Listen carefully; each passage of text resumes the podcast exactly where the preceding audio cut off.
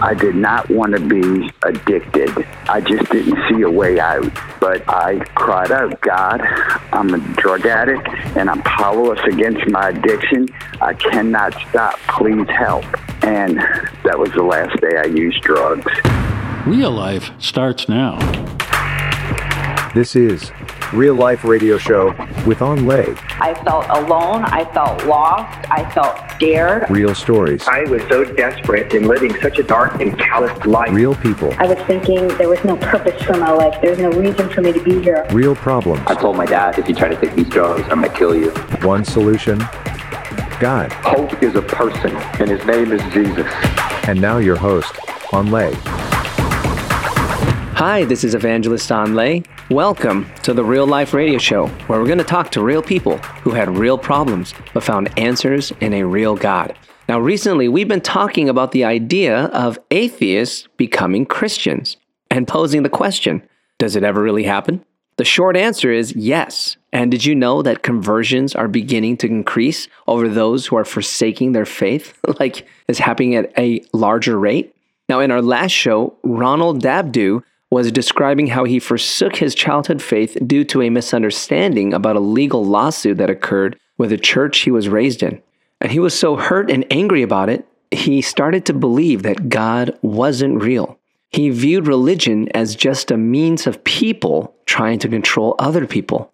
And he lived in such a way that kept any belief of God out of his life. But then as he got older, he got addicted to prescription opioids. This addiction started to destroy his life, and he needed help. He went on a thirty-day journey to see if God was real, and to see which God in the world was real. After thirty days, a close friend of him told him how to get to heaven and how to get to God, and he prayed that very prayer to receive Christ.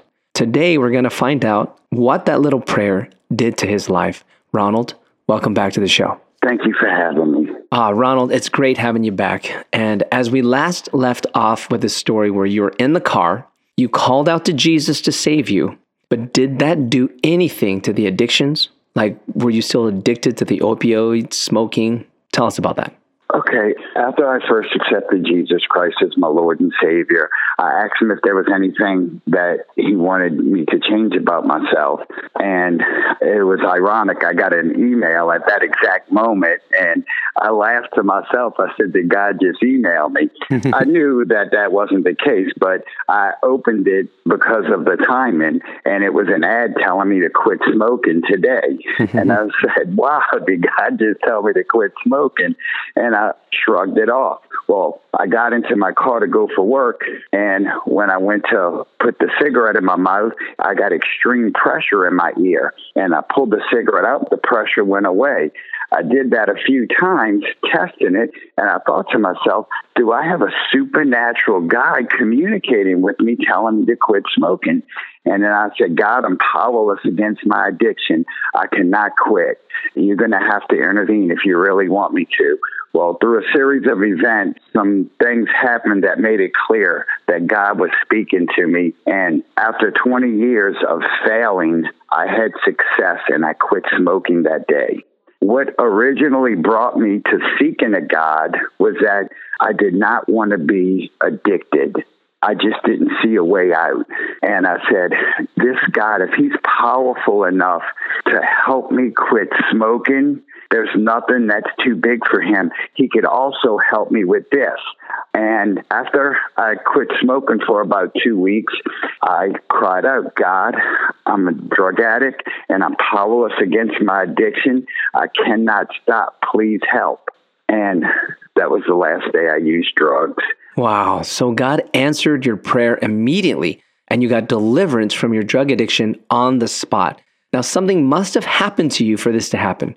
What happened for you to be able to believe in a God that you adamantly didn't believe in when you were younger? Did you have some sort of encounter? Well, the night after I offered myself to the Lord as a living sacrifice, I was filled with this desire to want to know this God the best that I could. So I started reading scriptures, and I took off work the next day, and I read the Gospel of Matthew, Mark, Luke, and John, and the majority of the book of Acts. All that reading made me tired. So I decided to go to bed. As soon as I sat down in my bed, I'm surrounded by four sheetrock walls.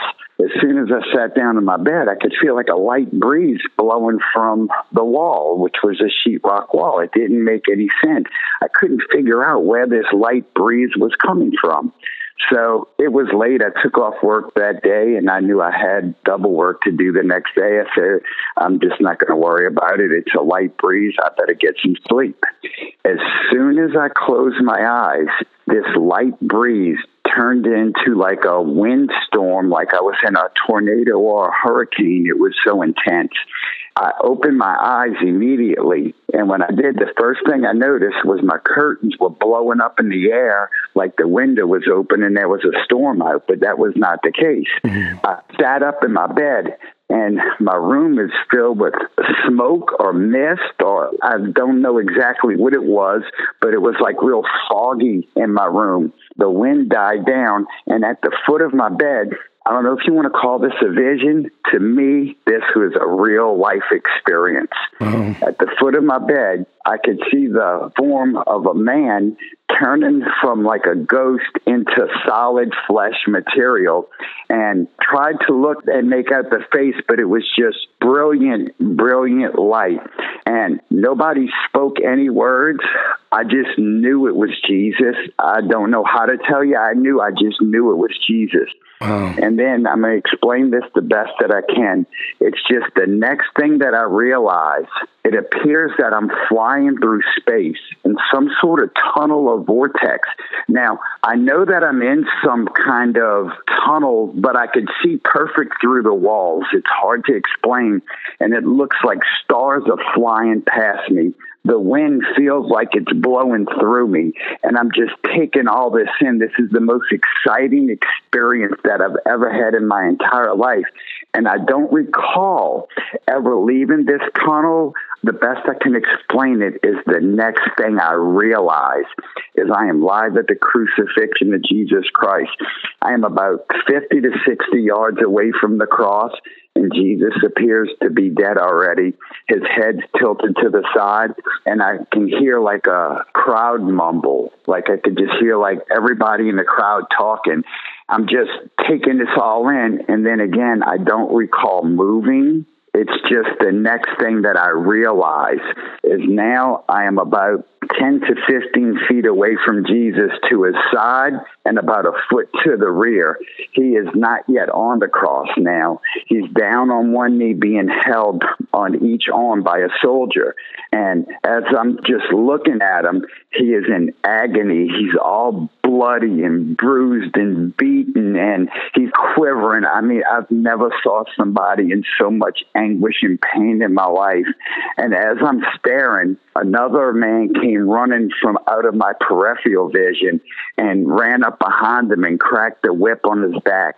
This whip was so brutal, his back ripped open. It looked like he was slashed, not whipped.